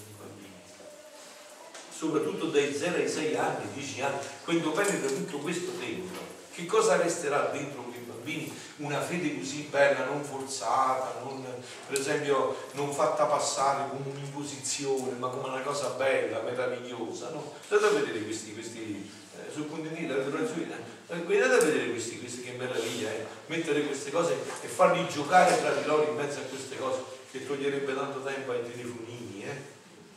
E vedreste come si divertirebbero e come gli entrerebbe nel DNA tutta questa dinamica. Se abbiamo famiglie che iniziano a diffondere questo va bene anche i gradi per capire bene chi è che non capisce ha ragione. ha ragione. Ha ragione. fa molto bene. Anche a me fa bene che me lo vada a vedere. Io non è che non li capisco non ho fantasia invece voi insomma io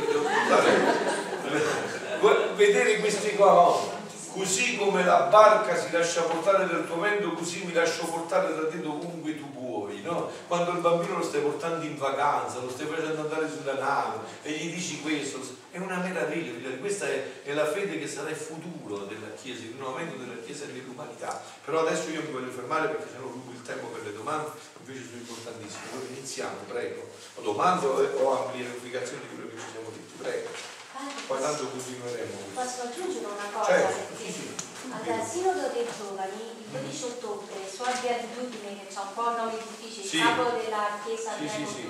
ortodossa Sì, sì. eh, unicana, ha detto così che i giovani non hanno più modelli di preghiera perché non vedono il papà e la mamma che pregano, vanno in chiesa, non trovano il sacerdote inginocchiato e quindi c'è la necessità di fare scuole di preghiera. Quindi voi siete avanti perché ci avete dato questa opportunità di fare scuole di preghiera. E volevo dire che nel mese di ottobre, al 25 ottobre del- del- dell'appendice, eh, c'è Maria modello di preghiera e mi ha colpito molto che la Madonna quando ha portato Gesù 12 anni al Tempio con San Giuseppe dice di filata è andata al Tempio si è prostrata lei e San Giuseppe in adorazione profonda e in un lungo silenzio ad adorare Dio quindi la Madonna si è prostrata e poi lì ha dato proprio un segreto perché dice molti vanno in chiesa eh, ma le- le- le- il cielo si chiude perché il loro cuore e la loro mente non è eh, in unione con, con- con Dio. E quindi volevo dire.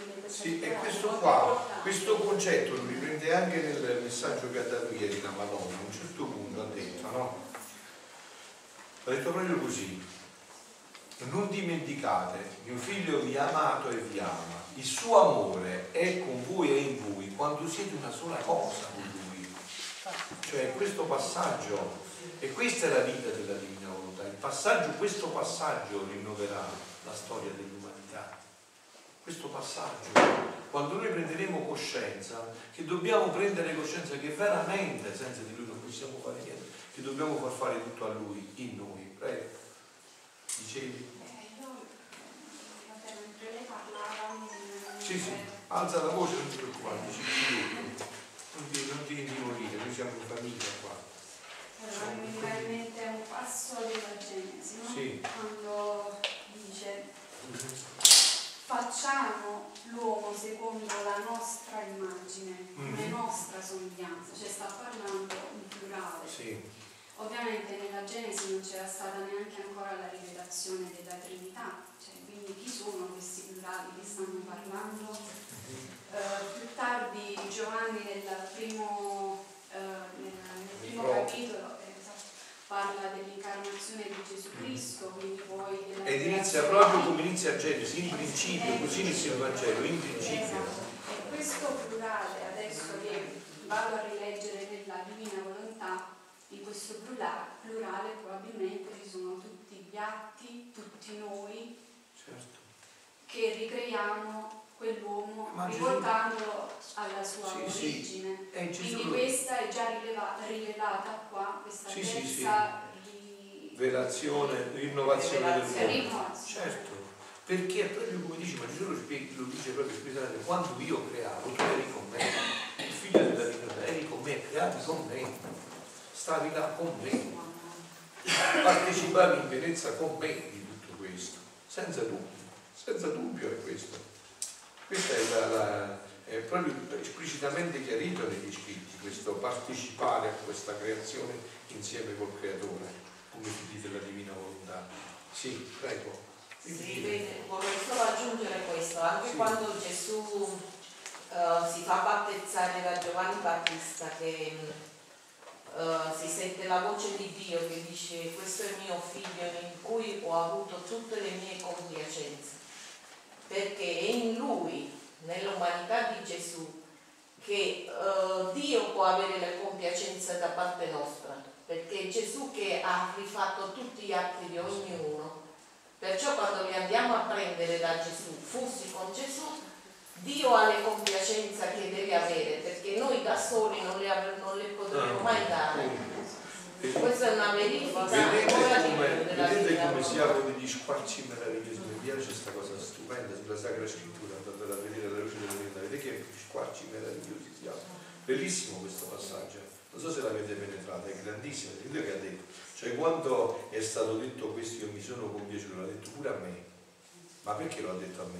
Perché sono gli atti che Gesù ha preso, i miei che li ha fatti lui, e quindi anche in me si è compiaciuto Dio in quel momento del battesimo.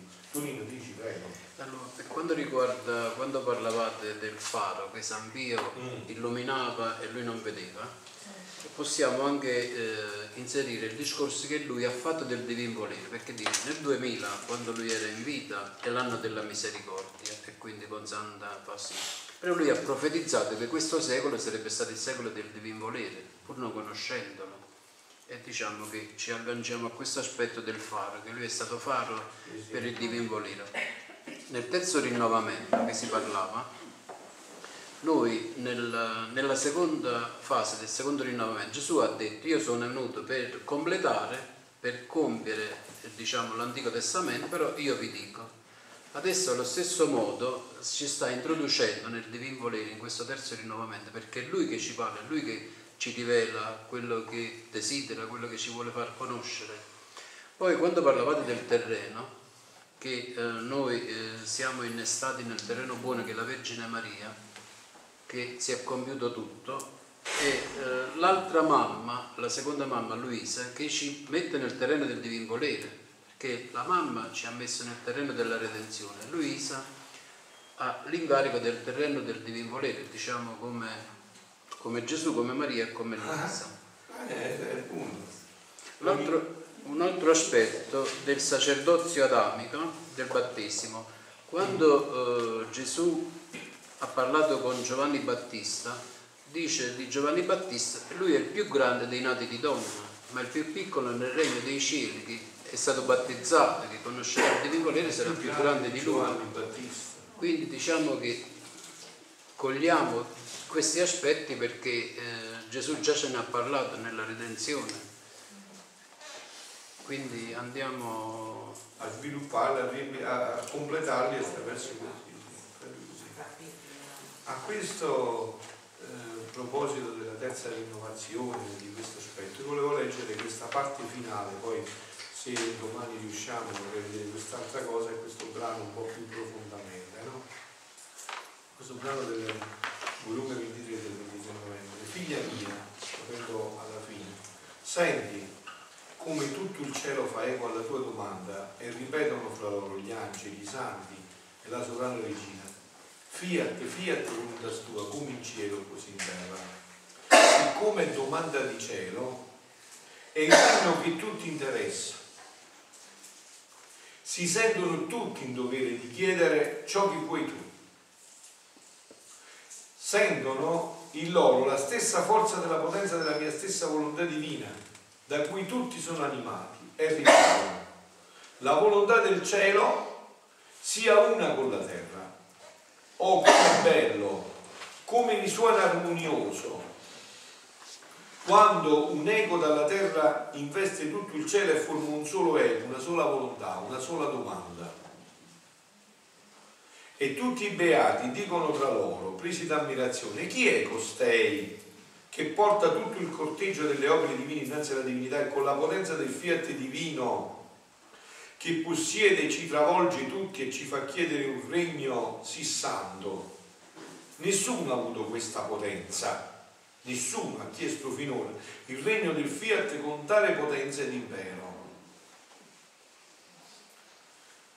Al più, chi ha chiesto la gloria di Dio, sentite, quindi sta terminando, chi ha chiesto la gloria di Dio, frase grandissima, oh, la gloria di Dio. Chi ha chiesto eh,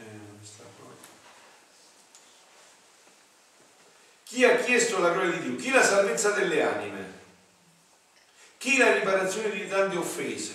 O una cosa più grande dell'altra? eh? Tutte cose che si riferiscono alle opere esterne. E la- eh, tutte cose che si riferiscono alle opere esterne di Dio. Invece, il chiedere il regno del volere divino sono le sue opere interne, gli atti più intimi di Dio. Sentite, è la distruzione del peccato, non è la sola salvezza, ma la santità divina nelle creature. Ecco la terza rinnovazione. Qua, questo. Si tratta di distruggere il peccato, la distruzione del peccato. La, non la salvezza, ma la santità divina nelle creature. Sentite, è la liberazione da tutti i mali spirituali e corporali. È il trasportare la terra in cielo per poter far discendere il cielo in terra. Perciò il chiedere il regno della mia volontà divina è la cosa più grande, più perfetta, più santa. E perciò tutti i riverendi rispondono al tuo eco e risuona nella patria celeste la bella armonia. Fiat voluntas tua come in cielo così in terra. Cosa più grande, fino avete sentito che parole ci sono? Andate a rivedere per piacere. 23 novembre 23 novembre volume 23 andatelo a rivedere un po' questo per piacere andate a vedere che significa quello che ha detto Gesù qua non si tratta sì, la distruzione del peccato la distruzione del peccato la fine di tutti i mali spirituali e corporali cioè, ma voi capite che cosa c'è? Che, rinnovazione vi potreste aspettare più grande di questa nell'umanità? Quella che Dio vuole portare nell'umanità. E voi capite che cosa può fare un cuore in cui penetra questa speranza? Non so, per esempio, no? Fate penetrare questa speranza nei vostri figli, nei vostri amici, nel vostro parroco, nei vostri nemici, nella vostra parrocchia. Questa speranza. Voi che, se penetrate, scusate, adesso no, in noi, almeno parlo per me, no? Che è penetrata questa speranza. Ma come posso io stancarmi, non sentire il desiderio di pregare sempre più perché questo si affretti, avvenga? Io ho questa speranza. Cioè, Signore, tu me l'hai promesso, tu non mi puoi ingannare. Signore, tu mi devi far venire questo tempo, Signore, devi anticiparlo nell'umanità, devi affrettare tutto questo. Noi siamo qua solo per questo, esclusivamente per questo, unicamente per questo non ci interessava, ma guardate da un certo punto di vista, diciamo, è anche un fatto, non so, saprei come definirlo, ma cioè uno che ha scoperto questo può più pregare in maniera superficiale, andare a chiedere una qualsiasi grazia, ma quale grazia voglio chiedere? Io voglio questo, non voglio nient'altro, non mi interessa nient'altro, ma che grazia voglio avere? Che ne devo fare di altre cose? Che sono tutte provvisorie, che sono tutte robe che, mi possono, che posso perdere o mi possono essere strappate da un momento all'altro. Che ne devo fare? Cioè, com'è possibile che uno che legge questo e ci crede non si anima nel cuore una speranza che non può estinguere più niente? Certo, arriveranno le prove, ci saranno le sofferenze, ci saranno tante difficoltà, ci saranno tanti intralci, ma questa speranza sorregge tutto un essere, dice scusa io sto aspettando questo, Gesù me l'ha promesso, che questo sarà la distruzione del peccato, sarà la fine di tutti i mali corporali e spirituali, sarà il reintegro della creatura nel disegno originario in cui Dio aveva stabilito. Cioè quando uno si accende di questa speranza e avvampa gli altri fratelli di questa speranza, scusate, ma questa è l'evangelizzazione, questa è la bellezza di questa vita. Padre, però le persone non vogliono sentire questo. Bene, ma... Eh, nel senso che loro Ma tu questo lo sai anche per la redenzione, sì, per i problemi così. loro si rivolgono alla Chiesa, cioè vanno a fare la Eh sì, eh sì. perché hanno il male, hanno la depressione e vai a fare un discorso del genere, ma mi siete andata di testa. Eh sì, però vedi figlia mia, questo qua lo so bene perché lo vivo sulla mia pelle, però dove sta, diciamo, anche la santa astuzia che consiglia anche la Madonna, no? Cioè, queste anime vanno prese per il verso giusto, cioè che poi è quello che Dio ha fatto anche con me, con te, no? Ci ha preso prima con la caramellina, no? Ci ha dato... Allora, queste anime vanno prima, diciamo, Ah, ecco, questa dovrebbe essere, allora io ve l'ho detto già altre volte questo punto, lo ripeto un attimo così, no, velocemente. Noi oggi stiamo in un momento molto particolare, è un passaggio, quindi siamo in una nuova evangelizzazione e un'evangelizzazione nuova, non è un gioco di parole, c'è una nuova evangelizzazione a cui appunto vengono tante persone, non so perché io questo faccio, no? padre, Mario, ho avuto questa cosa, no? ma io qua non voglio fare, ma è tante persone che per me sono due queste e poi hanno deviato in questo. Cioè le ho prese così come sono venute e poi le ho portate qua nella volontà. Cioè questa deve essere anche una metodologia che utilizzare. Cioè Dio ce li manda per questo. Ok? Cioè, sì, prego, Eh, in riferimento a questo desiderio ardente che possa presto regnare sulla terra il regno della divina volontà e per avere gli stessi sentimenti di Gesù affinché eh, nessuno si perda ma tutti fosse, siamo una cosa sola in Gesù e che tutta l'umana famiglia si salvi perché se un mio fratello si perde, si danna, non posso essere felice perché faccio parte del, del corpo di Cristo che è la Chiesa. Se il mio braccio sta male, il mio corpo sta certo, tutto male. Certo, Ecco, basta questo- un dito che sta male. Basta un dito che sta male per avere Basta questo di un desiderio, male questo desiderio ardente di essere una cosa sola, Sì. quello che ha fatto la Sì, preghiera però di io voglio fermare un attimo su questo aspetto qua che è molto importante che ha toccato lei perché è un momento così, no? siamo in un passaggio. Allora, sarebbe, eh, come dire, da, sarebbe sbagliato, ma c'è forse un termine più forte che adesso non mi viene, che una persona che si avvicina così tu vuoi pretendere che immediatamente passi così. No, bravo. Bisogna eh, avere, far fare Gesù in te, cogliere la persona così come ti arriva, con i bisogni e le esigenze con cui ti arriva, portarla nel cuore, cercare piano piano di fargli capire che io questo come lo faccio per esempio, come l'ho fatto nel mio, nel mio ministero, no? innanzitutto cercando di portargli ai momenti di preghiera, perché ho l'omelia a disposizione, ho quelle tre ore di preghiera dove lo Spirito Santo inizia a lavorare e a far capire che magari eh, diceva fare Madre Teresa di Calcutta, pregando, io pregavo per cambiare gli eventi, invece più pregavo e più ho capito che Dio voleva cambiare me, lasciando gli eventi così per cambiare me, che permetteva quegli eventi per cambiare me. Allora, che cosa avviene? Anche in questo che diceva lei, che la maggior parte per questo, no? viene perché magari ha un momento di sofferenza, di difficoltà, di... Che, che vuoi tu, no?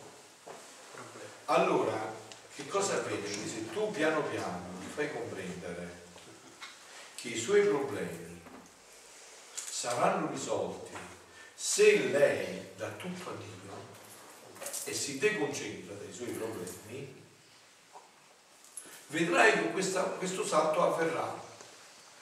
Perché il problema è che bisogna comprendere come Dio vuole, perché Dio ci ha chiamati per la felicità, ma come vuole che raggiungiamo questa meta? Come vuole? Qual è il percorso? Allora vengono con un percorso sbagliato, pensando che Dio debba risolvere il problema come loro si sono programmati che va risolto. E là ci vuole, e là ci vuole, però se noi ci uniamo, però voi pensate che tutte queste persone adesso vengono carichi di tutti gli atti che noi facciamo. Quindi prima o poi quegli atti penetreranno nel fondo. Infatti facciamo più alle vie per permettere a queste persone di. E di ribaltare questa dinamica. Tonino c'era Sì, poi sì, durante il brano che avete ultimamente menzionato, del 23, sì. 23, eh, Gesù dice, passando davanti a quella pianta di fico, che non ha trovato frutti, dice tagliamolo perché questa qua non sta nel terreno buono, o meglio, sta nel terreno però non porta frutti, ci sono i frutti. Chi viene innestato col battesimo e fa regnare Gesù toglie il profeta, toglie il nemico delle tenebre e lui diventa il re dei re, porta i frutti che il Signore vuole dare con il regno della divina volontà. Quindi eh, diciamo che nel contesto dell'umano volere c'è la pianta che non porta frutti e quindi Gesù dice tagliamola. Però dice aspettiamo un altro po' che ci sono gli amici, mettiamoci un po' di concimi, vediamo che succede. Quindi ha tanta pazienza, no? non come quello là. Perciò io dicevo, adesso abbiamo questo passaggio, mi era sfuggito di sapere, della nuova evangelizzazione e dell'evangelizzazione. La nuova evangelizzazione è che noi abbiamo una massa di battezzati più o meno pagani. Ormai eh, questa è una realtà che eh, tocchiamo sempre più. Allora qua bisogna arrivare con il cherigma. Gesù Cristo è morto per i tuoi peccati, è risorto per, i tuoi peccati, per, per liberarti dai tuoi peccati. No? Poi però contestualmente c'è quello che stiamo facendo noi, un'evangelizzazione che completa tutto quello che è fatto. E quindi in questo come ci siamo arrivati noi attraverso un percorso che Dio ci ha fatto fare, così dobbiamo condurre i nostri fratelli, aspettando i tempi di Dio. C'era lei e poi... Sì, sì, sì, sì. Però io volevo un attimo specificare perché Sì. ho fatto questo. Perché eh, lì sempre nella cappella dell'ospedale dove vado io, il cappellano ha deciso adesso di fare i primi venerdì del mese, fa la messa e l'adorazione. Quindi ieri c'è stato questo. Allora io quello che volevo confrontarmi con lei Sì. e eh, io nel momento dell'adorazione, poiché sono presenti tutte le persone che questo cappellano segue, che hanno problemi spirituali, fisici connessi a questa cosa. Nel momento dell'adorazione, quindi lui fa un'adorazione con delle preghiere che, eh, ok, però dentro di me, eh, io più di una volta mi è successo che mi sento come tormentata, come per dire, dico ma stiamo a perdere tempo, Sì. quindi voglio confidare su Sì, questo sì, che certo. provo, per capire se Certo, che- questo certo. che ho dentro. Certo. Quindi mi sento così tormentata, tant'è vero che lui ha detto c'è qualcuno che vorrebbe dire qualcosa e non ha il coraggio di dirlo, che sta tormentata. Non ho parlato però, perché eh, temevo ma forse non so io. Eh, invece poi ci ho riflettuto perché comunque nessuno si è alzato perché lui ha detto si venga di ginocchio a fianco a me davanti a Cristo. Non ho, pensato, boh, ma sarà qualche altro a finire, so io eh, che mi sento il prezzemolo della situazione, mi metto io in mezzo, quindi ho lasciato cadere la cosa. Quindi volevo confrontare su Sì. questo, perché io mi sento proprio tormentata in quel momento, perché io io mi vedo. vole- volevo dire, ma facciamo, viviamo, cerchiamo di vivere, cioè volevo dire di questo E io lo vedo chiarissimo questo che tu hai detto, è facilissimo ed è limpidissimo questo che tu hai detto. Allora, come tuo nome? Stefano. Ah, c'è Stefano. Stefano, allora senti come Stefano. Innanzitutto questo tormento Dio lo permette proprio per un'offerta piena e non devi andare via di là. Eh, Infatti, cioè, per la lavorare, ma non ci vado più. Assolutamente, assolutamente, per nessun motivo al mondo devi stare là. Questo tormento è una grazia grandissima che sta facendo, tu sei mamma, Sì. quando arrivi uh, di bambino avuto le toglie del parto. No, io sono mamma adottiva. Ah, e beh, quindi però, Però ho vissuto l'esperienza. quindi sono le toglie del parto, sono forti le toglie del parto, sono parte di questo tormento perché devi generare in un cammino questo percorso. Due, Dio ti aveva dato un'occasione, speriamo che te la ridia, perché tu dovevi parlare con molta dolcezza, guarda, questo tormento lo sentivo sapete perché deve essere sincero. insomma. Io questa preghiera la giustifico adesso, anche perché tu hai una certa autorevolezza, perché avendo partecipato, conosci l'innovazione, te lo possono dire, beh, ma tu non sai niente di queste preghiere di liberazione, non hai sperimentato, invece hai fatto un percorso anche ampio, lungo, mi fa, appunto. Quindi ancora di più si deve addizionare, non per nessun motivo mondo ti proibisca assolutamente di occidentale. Devi stare là.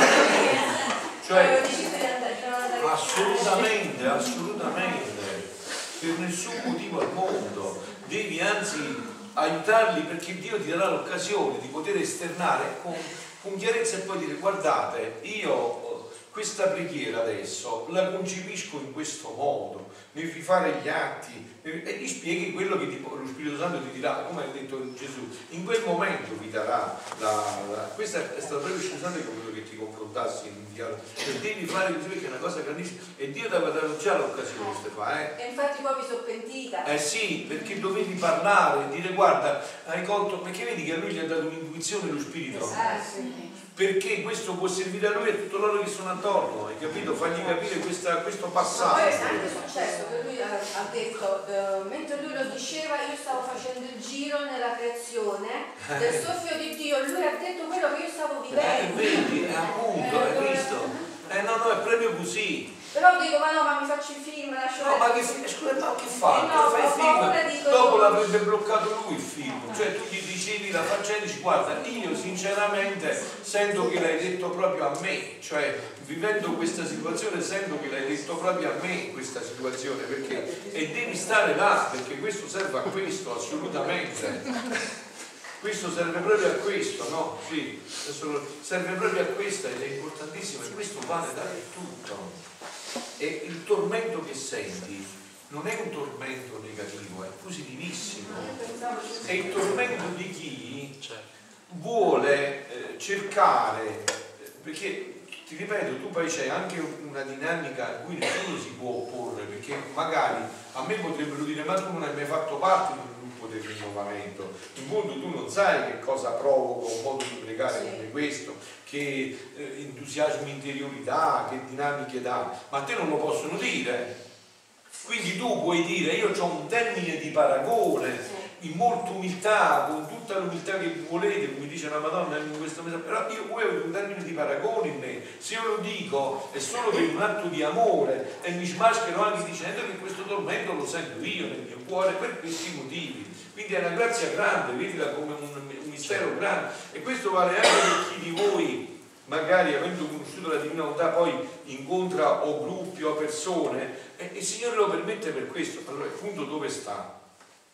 Cioè, perché voi sapete qua, fino a che non c'è la vita del volontà, insomma la vita del livello umano è sempre umano, no? Allora quando tu vai a toccare il tasto umano con un altro, puoi fargli male, insomma, no? Bisogna tanta delicatezza anche, no? Allora, per esempio, dove sta il punto?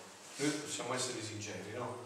Uno che ha conosciuto questi scritti, allora è chiaro che dentro di lui sente questo è il massimo e questo è ciò che Dio vuole per tutta l'umanità.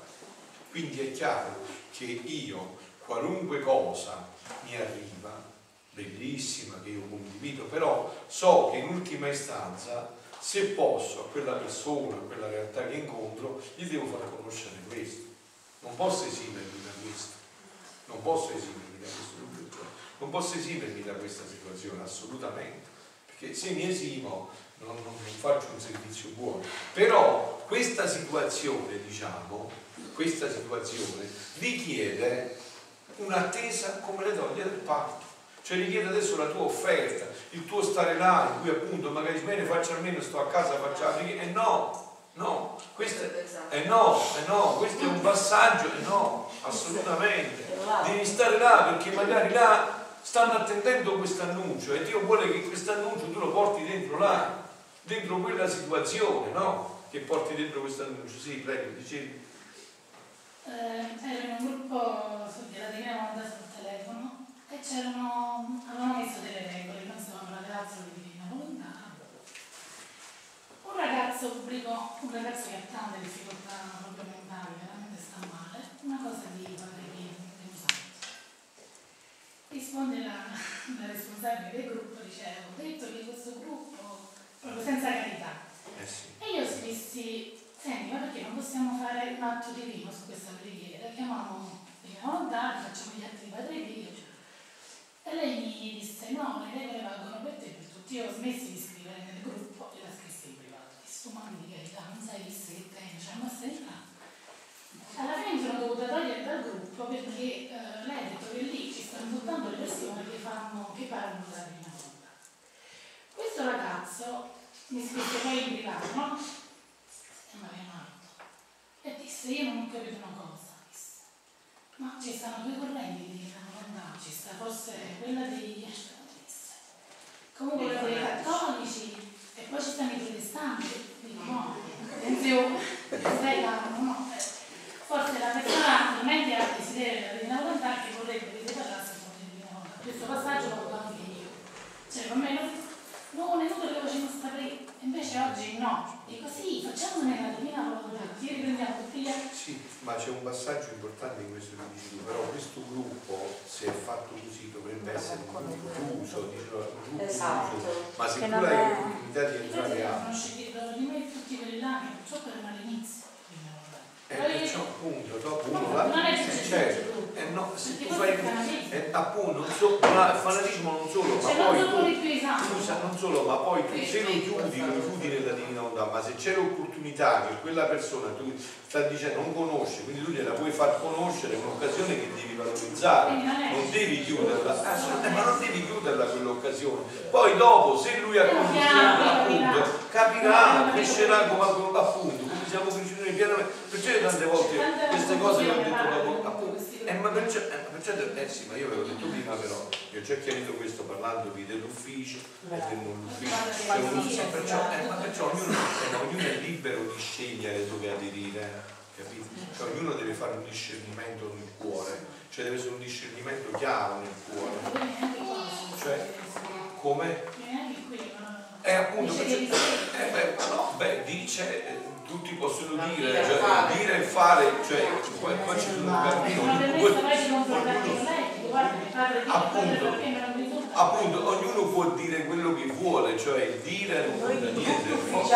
Appunto, cioè, ufficiali e ma cioè, ufficiali si la- comunità via sono flusso non farlo ancora peggio, cioè, Attenzione, eh. questo ho detto, cioè noi abbiamo un chiaro dato dalla Chiesa e quindi chi vuole entrare entrare con una chiarezza di fonte inequivocabile, quindi ognuno poi può dire, tu sai, molti dicevano sono figli privati di Padre Pio, hai capito? Eh, O so dire tutti che erano figli di Padre Pio, però poi bisognava vedere se seguivano quello che Padre Pio diceva, con la bocca si possono dire tante cose. Volevo leggere un attimo questa cosa che mi ha dato Francesco. Gesù, prima di dar principio alla sua passione, va da sua madre per chiedere la benedizione. Da qua dice, in quest'atto Gesù ci insegna l'obbedienza, non solo interna ma anche interna che dobbiamo avere per corrispondere all'ispirazione della grazia divina. Alle volte noi non siamo pronti a seguire una buona ispirazione o perché trattenuti dall'amor proprio a cui si unisce la tentazione per rispetto umano o per non fare santa violenza a noi stessi.